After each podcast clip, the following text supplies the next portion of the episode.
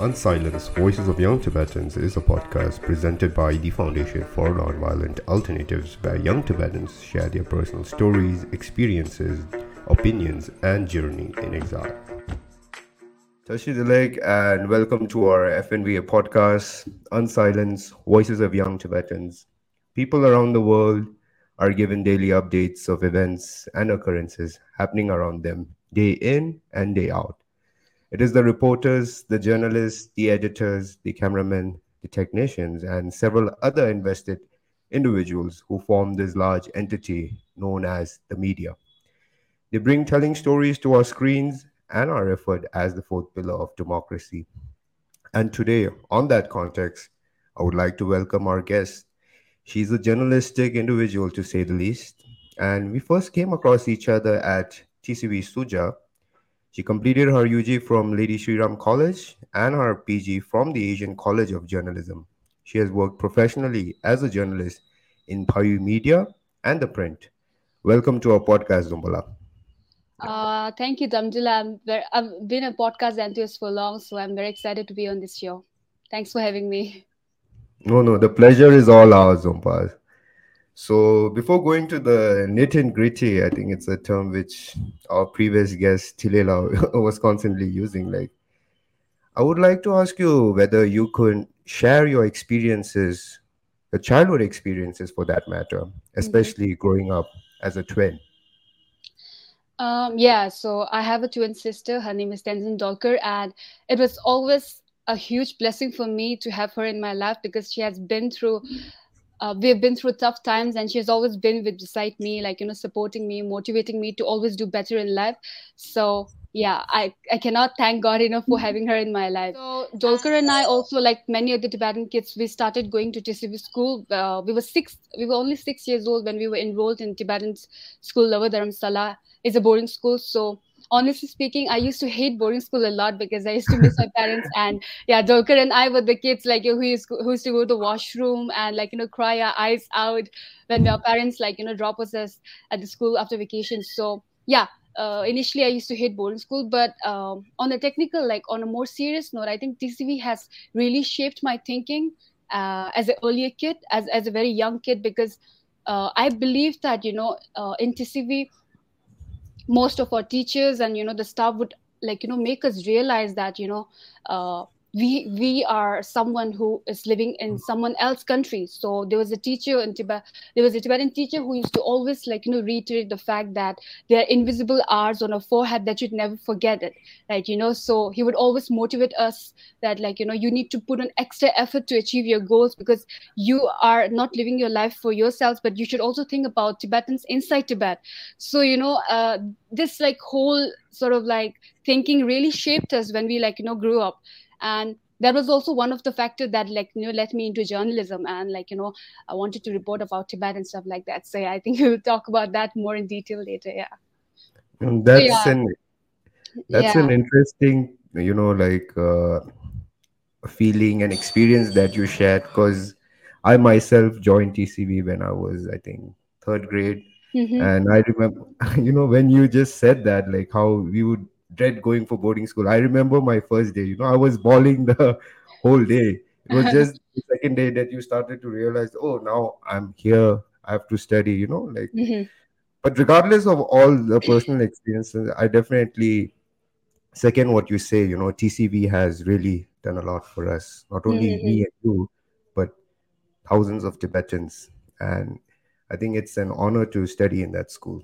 Yeah, that's right. Yeah, when I look back, it was like, you know, one of the major takeaways from my days at TCV school was the fact that, like, you know, it really sort of like influenced us in the way we see the world, in the way we, like, you know, perceive our identity, in the way we learn about the Tibetan struggles, how, like, you know, Tibetan inside Tibet are dealing through a lot of stuff, and how the world are like you know looking at our issues and stuff like that so like you know tcv i think played a major role into like you know shaping our life choices our career or for that matter yeah I, I think I still think so. Like, so whenever I have my discussions with my friends, we used to talk back about how like you know, um, very little things that like you know maybe the advices that the teachers gave about the art thing it's still very much ingrained in us when we grow up. So it's like you know it has very deep down effect within all of us as an individual. I mean personally for me it has yeah so that is yeah, and i think it's not only for you even for me i think like TCV will always be in my heart. Mm-hmm.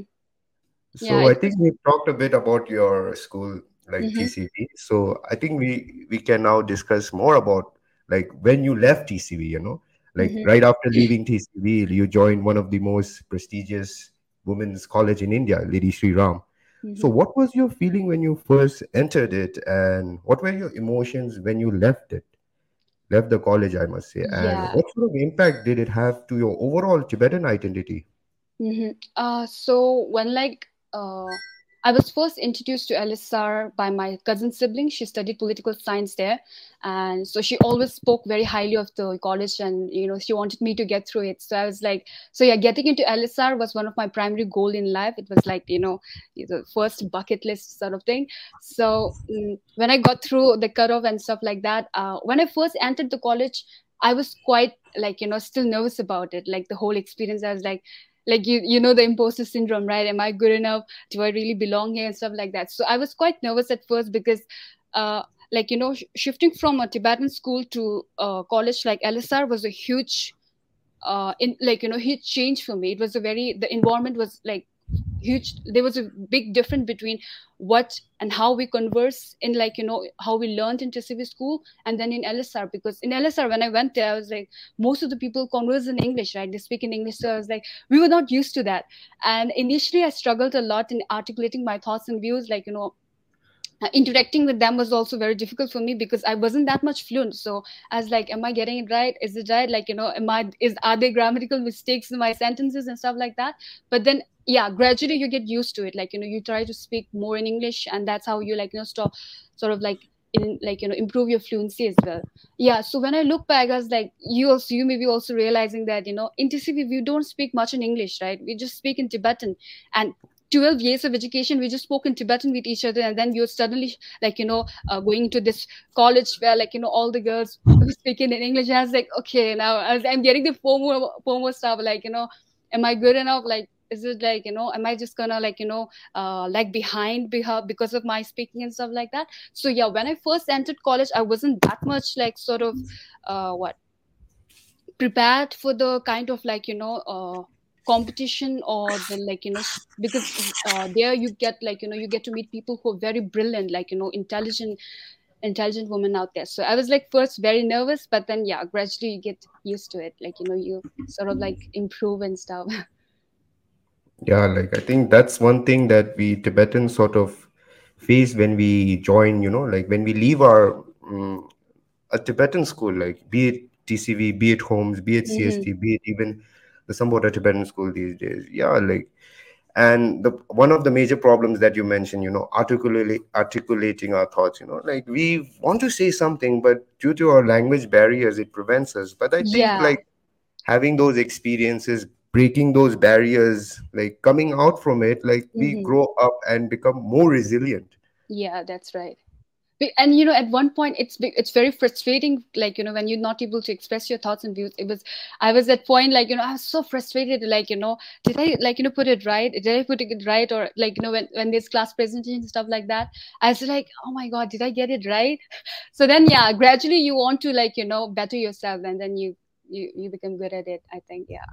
And in LSR, the thing was that uh, just uh, i was not very much into the department lectures because journalism wasn't into like you know wasn't much about the bookish knowledge. So in lsr the unique thing was that i mean the magical experience for me was that uh, you know the classroom was not just defined by the classroom but then you learn a lot in like you know taking part in the societies and stuff like that. So when i was uh, a member of the project society where they like you know go for photo walks and like you know photograph the photography society basically I learned how to use a camera and like you know we went for photo walk at, to the India Gate and stuff like that. Then you became part of the web society and you know gradually you learn how inclusive a society is built. Like you know so the web uh, society they be they, it's a usually it's a this volunteering based program so where you can like you know go to NGOs and uh, contribute and you know do some extra work for the organization and ngos so yeah uh, yeah i mean lsr was a magical experience because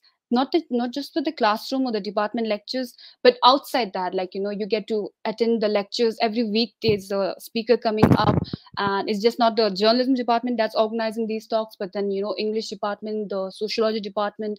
So yeah i was very much enthralled into like you know going to these lectures than the than the classes that my department were organizing yeah definitely i think that's what we uh, some of us like tibetans who join delhi university be it like LSR or other college like for if you talk in terms of Gold College, there is Miranda and there are Daulat Ram. Like for boys, like go ahead, we have Hindu College, St. Stephen. So I think the experience at DU, like the beyond class level sort of experience was very enriching. And mm-hmm. that is what I get from what you say right now. So a very magical experiences, as you say, yeah. like LSR. Yeah, that's right. So, magical, magical LSR, they say. now hearing about your college experiences like i want to ask you why did you get into journalism Zompa? like oh uh, yeah uh, so it was when i was in my sixth standard i think um, so you have this uh, career counseling classes right where you know yeah, the yeah. Teacher would ask you what you into what you want to study like you know even the basic instinct like you know uh, so in my sixth standard i was like um, I wanted to become a journalist because I thought, like, you know, I had the truth to tell the world about what happened to Tibet. At that time, I was like very much uh, angry about the fact that, you know, how the world could forget what China did to Tibet and how unfair of the world to even forget about what we're going through, what the Tibetans in Tibet are going through. So these questions, they keep me up at night. And I was like, yeah, I have a truth that I have to tell the world. And, like, you know, I'm going to become a journalist. And then uh, highlight more about stuff that's happening inside Tibet that has happened with us and how wrong was that. So that's that's how like you know I said like I'll become a journalist one day and like you know uh, tell the world and remind the world of how China has been going through like you know all of these stuff and even now they're like you know doing these uh, have been continuing to like you know violate the human rights uh, situation in Tibet. So that was that was the thing that drove me into journalism. Uh, the fact that, like you know, uh, I realized that it was not only the Tibetans who were oppressed by the by any superpowers like China. I, I grew, I realized that there was so many like you know story of oppression even in the indian society is like when you hear about the how low caste people are treated like you know you also get like you know then i also get alarmed i also get angry and i'm like okay i need to tell their stories as well. So it's just not then you know as i grew up i was like there's so many people whose voices are oppressed and they're silenced.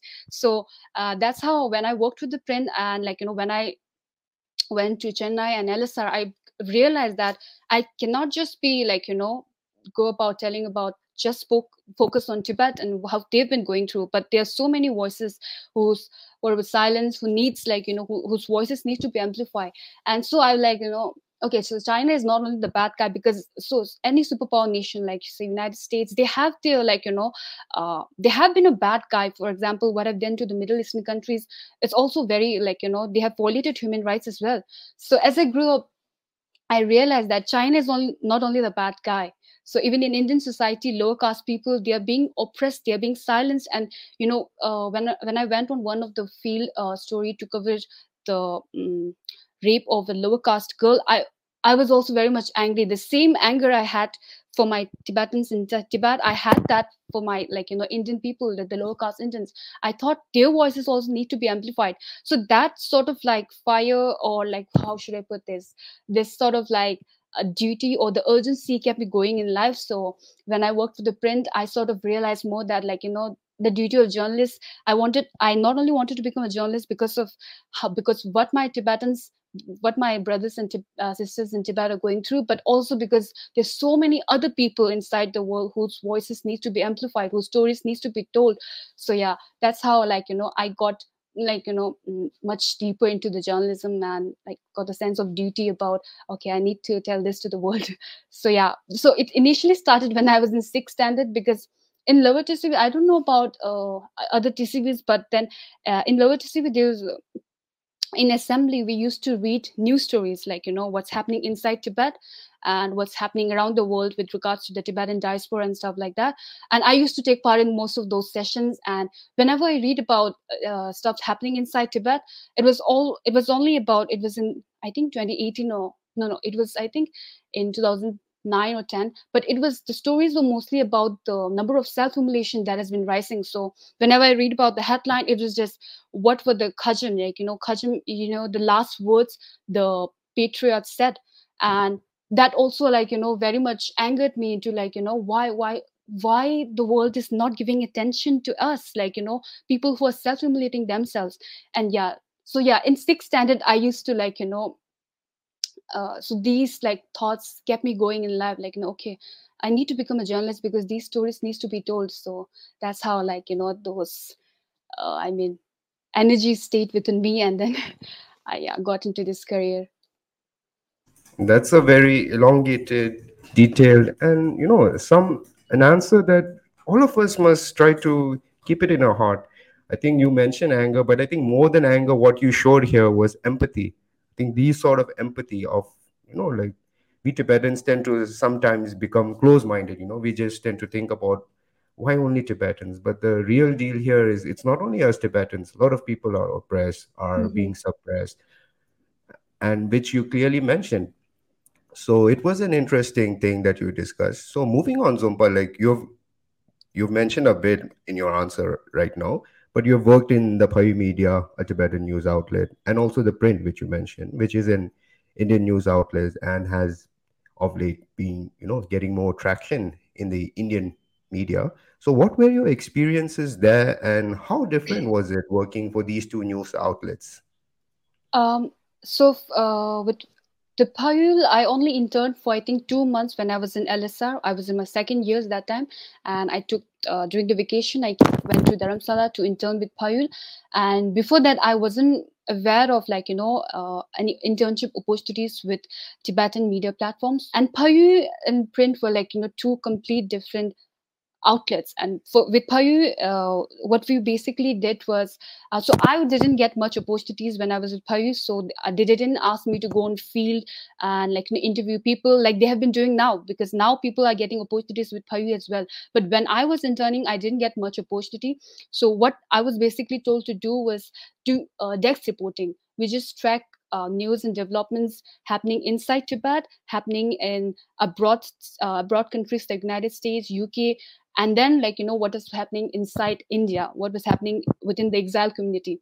So we just basically track these developments and curate reports online like you know just uh, quote reports. So it was basically desk reporting. Uh, honestly speaking the learning scope was a little bit limited with phayul. But uh, when i uh, like you know after graduating from acj i landed at a job with the print. And the print obviously was a larger platform than phayul. So they area of focus was also largely focused in politics governance and like you know military developments and stuff like that. So i also get the opportunity to go on field which i always wanted to. So i went on field to cover the covid-19 pandemic. The uh, so there was this uh, instance in Agra where the like you know uh, where the doctors were organizing some mock drill due to which many patients died and stuff like that. And also uh, I get to like you know went on field to report on instances where like you know i told as i stated earlier a dalit victim was raped and she died. So these kind of opportunities sort of like you know provided me a wider ex- practical exposure into how into the functioning of an actual newsroom. So yeah and uh, i don't like you know um uh, Phayul that time wasn't like uh, it wasn't a large unit. It wasn't a large unit. So the correspondents they basically sort of like work from home that time. But now i think phayul has also expanded their i think members and so they do documentaries and stuff like that which i really appreciate. Yeah. So zompa like while answering here you mentioned something interesting about how even though you were like a desk correspondent like nothing much to do was there phayul like but you were uh i mean requested or you were asked to collect reports from tibet. So mm-hmm. like we all of us know that getting information from Tibet is very hard, no? Mm-hmm. Like we have American passed the RATA Act, Reciprocal Access of Tibet Act, for this particular reason. So how what level of difficulty and what were your experiences while collecting such reports happening in Tibet, which is currently, you know, occupied by China and a lot of brutal things are happening, no? Mm-hmm. Um, so uh, with the print, uh, so my uh, ultimate goal in life was to visit Tibet. So like you know, honestly speaking, I wanted to uh, like you know kind of like stay away from doing uh, stuff that might be critical of like you know the PRC. So I was like I've always been wanting to visit Tibet, so I tried to stay away from it. But uh, on few instances, uh, I covered the uh, for instance, uh, the the first person I spoke to was a source who was based in South India, and he had he apparently had sources within Tibet, and this was regarding a monk who recently died after he was released by the China in after he was released from prison by the by Chinese government. And when I spoke to him, he like you know he consistently he like you know repeatedly mentioned that like you know his name shouldn't be cited anywhere in the report so you know there was this like you know he was uh, saying that again and again. I was like, so you should be at ease because I won't be citing your name. I won't be like, you know, you will be uh, cited as anonymous. So he, so you see the level of pressure you know these people have when they speak to indian reporters or reporters of any kind is like crazy right you know they they fear for their lives and that was how i like you know sort of understood the like you know uh, the sensitivity of the subject uh, if they speak to people like us. And secondly i have uh, one of my close friend in tibet and i wanted to do a story on the recent uh, young artist who died who like who self-immolated himself. But i just like casually i just you know i just casually asked if she used to listen to his songs.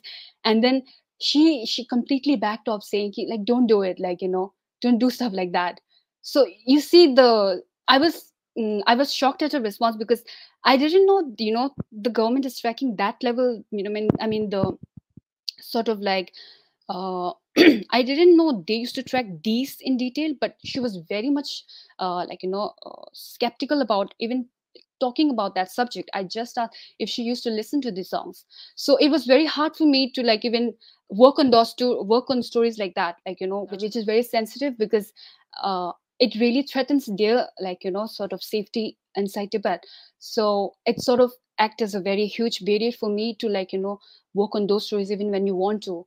And yeah that's why i sort of like focus more into the stories which is happening inside the exile community so that like you know okay uh, because that way you have more sources on ground and you know the stories also come out good. So so this was yeah the Jigme Gyatso, he um, the source that I spoke to had his source inside Tibet, but you know they were quite uh, skeptical about speaking to me at first, and then I was like, "I'll not quote you anywhere. I'll not quote you anywhere." And after many like you know requests, they were like, "Okay, now we'll speak to you."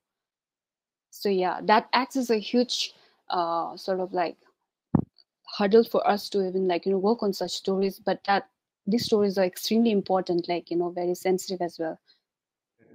Definitely, Zompa. Like as you mentioned, we need to cover such stories because these are the real, you know, instances, the events, the, I mean, the happenings in Tibet, like which we outside of Tibet must not only know, but we must share. And your work of journalism particularly dwells on it. And you know, for me also as a personal experience, like I can see these sort of threats, you know, like how see we are in a way threatened even though we are not inside tibet we are threatened by this no? Mm-hmm. such action how we can't get information. So these these levels of transnational aggression is very much pertaining what china is doing these days. And i think just recently after the 20th national party congress it's more likely to you know increase rather than decrease. And a particular experience that i felt is like even though it doesn't have to deal with information inside tibet like something regarding china even in india if you want to collect information on that people are very you know like hesitant to yeah. be close as you say like so i think this shows the level of intimidation factor that china has and i think more or less it would only be growing as they grow yeah. more powerful. Yeah as you speak about that like you know i also recall a uh, recall a moment when i was studying in chennai.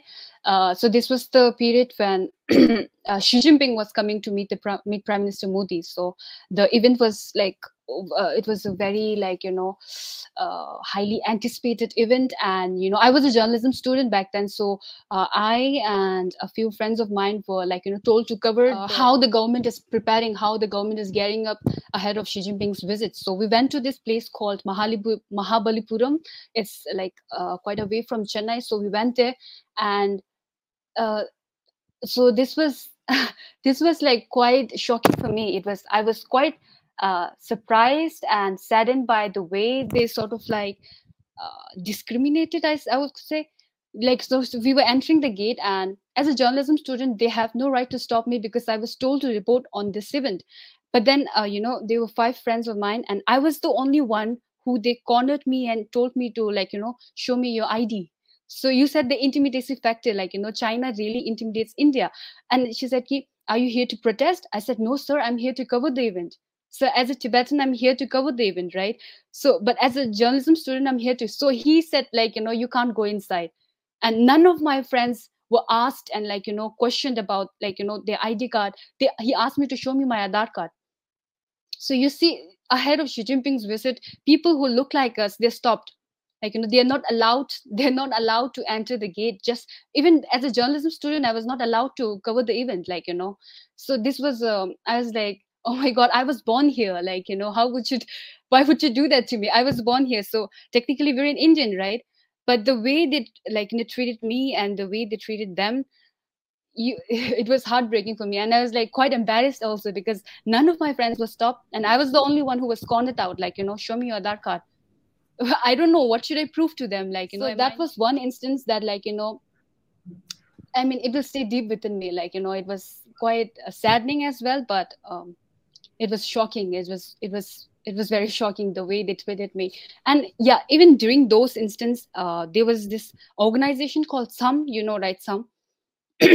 Some. So yeah yeah some. So uh, ahead of the xi jinping's visit members of some were like you know detained by the police station. And you know these kids these students they have tests tomorrow. They have the sessional exams tomorrow but they weren't even like you know allowed they weren't even you know uh, allowed to go outside the police station. They were detained overnight just because xi jinping was visiting the country. How unfair is that? I mean i was i went there i went there to meet one of my friends one of my batchmates. She was also there and she told me the whole instance. And she was also like you should go away because they'll also detain you now if you come here so you know they these people have their papers tomorrow but you know xi jinping's more important. Yeah so because they didn't even do anything at all. Just two days ahead they would come to the university campus where they're studying and they would like you know take them away. And they used they used to even track their messages. The president his phone was also tracked so he wasn't able to call anyone. I mean i was like this was this was very new to me. This was news to me okay? So i was like did they really do it I mean, is Xi Jinping that important? Like, you know, it's like, okay. Yep, it's very saddening to hear the level of discrimination that occurs, you know, towards Tibetans to an extent. Like, we are already marginalized being a refugee, but on top of this, you have like these sort of incident incidents occurring. And, you know, like, when you mention Xi Jinping, it's not like we are going to, like, how should I say, perform a violent act you're going there as normal peaceful protesters. I don't that's, know why you know Xi Jinping or even his entourage has a problem with that. You know, and yeah, this is the second largest democracy in the world. And it's like irony that. Yeah, it's very okay. ironical indeed. Yeah. So yeah, you, you mentioned such incidents, right? So what was going on feel like when you were covering such report and how was it as a Tibetan journalist working for an Indian news platform like like mm-hmm. I think you mentioned some instances but how would you describe the experience of it? And i think some challenges you already mentioned like being a tibetan how it differs from being an indian. And are there any more personal anecdotes you would like to share on that? Um yeah so um so like you know you get that very often like are you from the northeast? So that's the that's the like general they generalized us with people from. So i get that very often are you from? The northeast are you from mizoram? They, they won't even ask you, are you where are you from? They would just ask you are you from northeast? Are you from mizoram? Are you from nagaland? And stuff like that. That's one case. But during the covid-19 pandemic like you know um, I was told to go to these cremations where, like, you know, uh, dead bodies were coming up, and like, like, you know, there's a pile of dead bodies everywhere where I go. So this was uh, I mean, during the peak of the pandemic in Delhi. So I was told to go to these cremations in in and around Delhi and see how many on how many bodies are coming on ground. So I used to go to this, uh, I used to go to these places and ask how many bodies because there was a huge gap between the actual numbers and the numbers of bodies that were really coming up on ground. So uh, in one of the cremation it was I, I remember it very vividly. It was in punjabi bagh crematorium where i went. It was quite far away. That's so this guy he he literally yelled at me and like you know in front of all the like in front of a lot of people he, he he literally yelled at me and i just said sir i'm here as a reporter. I just need to get the numbers and i'll just leave. And then he was like he literally yelled at me and like you know he kicked me out.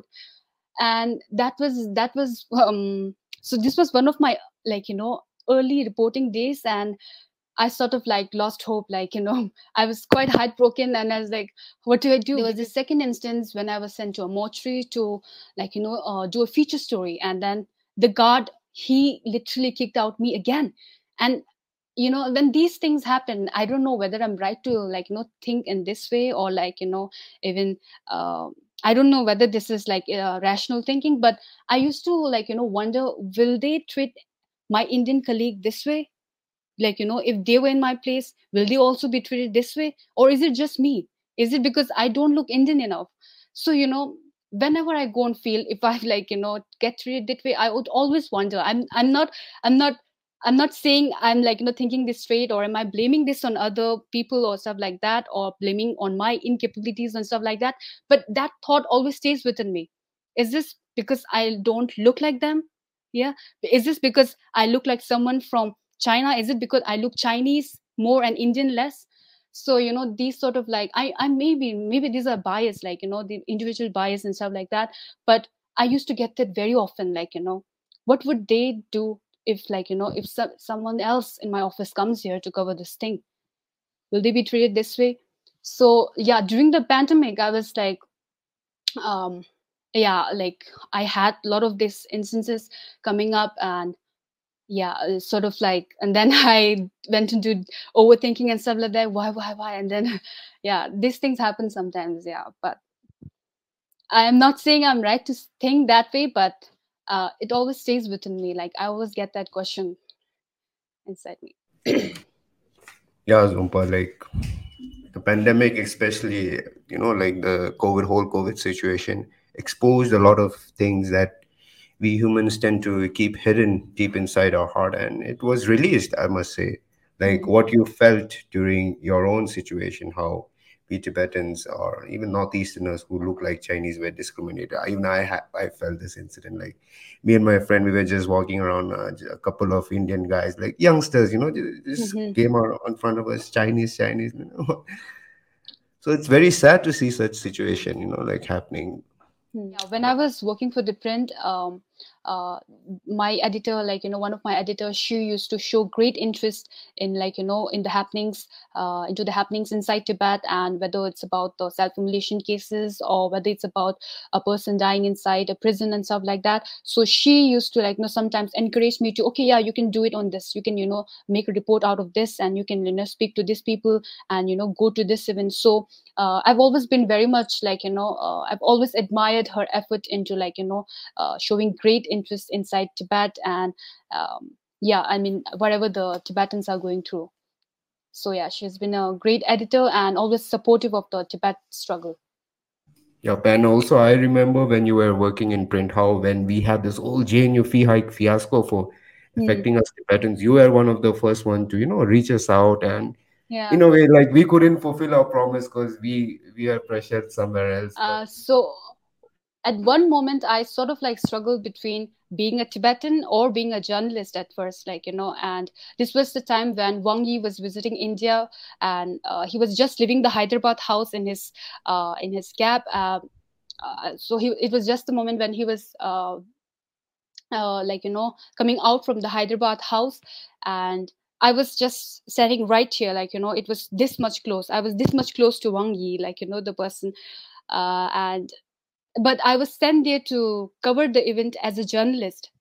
but uh, the urge within me to like you know protest his visit as a tibetan it was so strong. But then i had to take a call. So although like you know the uh, female police personnel have like already guarded me like you know i couldn't say anything. And i was like i just took his picture and then i you know i showed it to my editors and stuff like that.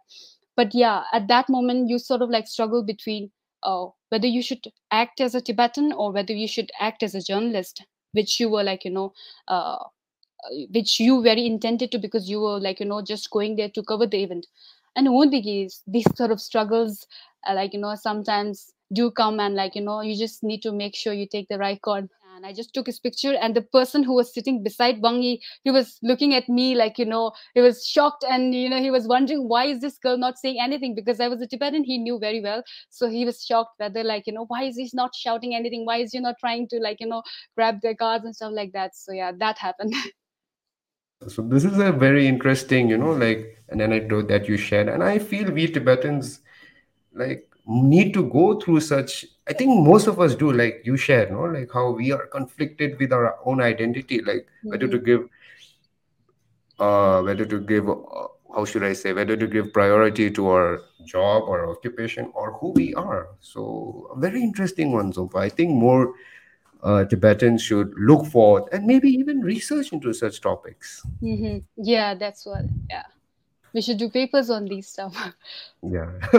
okay, so this one instance, uh, when I was in Asian College of Journalism, I was I've taken this elective uh, called inter- critical international issues. I was very much into IRB, but then I didn't make into JNU, and then I, and then I like you know went to ACJ. So JNU was my first goal. Like, and I wanted to study IR. So when I was in ACJ, I chose this critical international issues, and there was this uh, subject. There was this particular separate topic on China, Tibet, India issue. Okay, and uh, this professor, um, she would uh, define the diplomacy of the Tibetan India China diplomacy, and she, she she spoke at length about the Tibet card, like you know.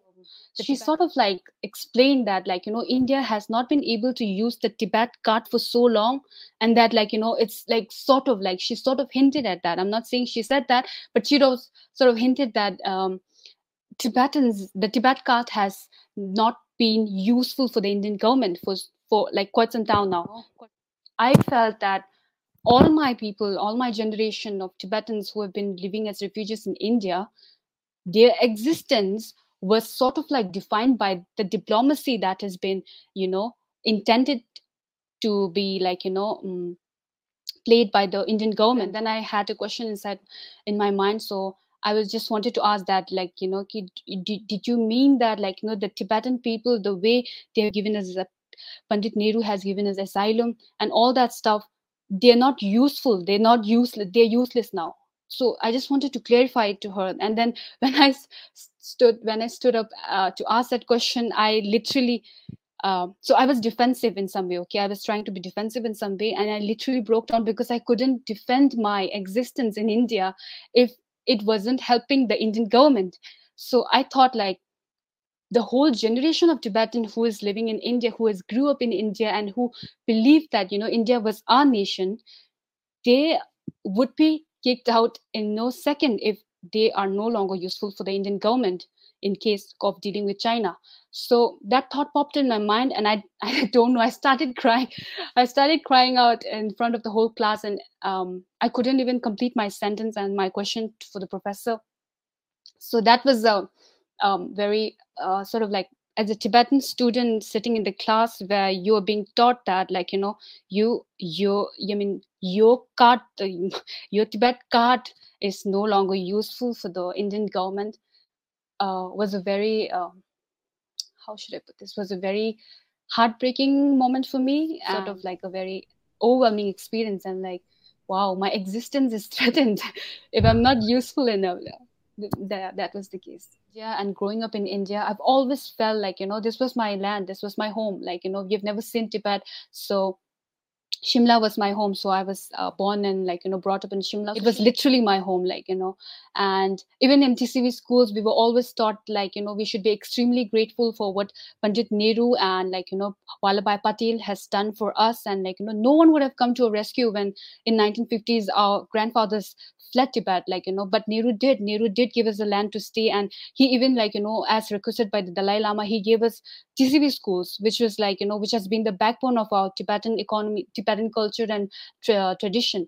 And like, you know, that way, uh, all my like you know all the generations of tibetans are extremely grateful for like you know to pandit nehru who like you know uh, gay, who like you know did a lot for us and no one would have done that yeah there are many journal- tibetan journalists you know who are women mm-hmm. and are mm-hmm. making great strides like for example Doji someone who pops to mm-hmm. mind what are your thoughts on these tibetan women who are breaking away from like you know traditional taboos stigmas, and in my eyes, representing and making us Tibetans proud and unsilenced through various platforms.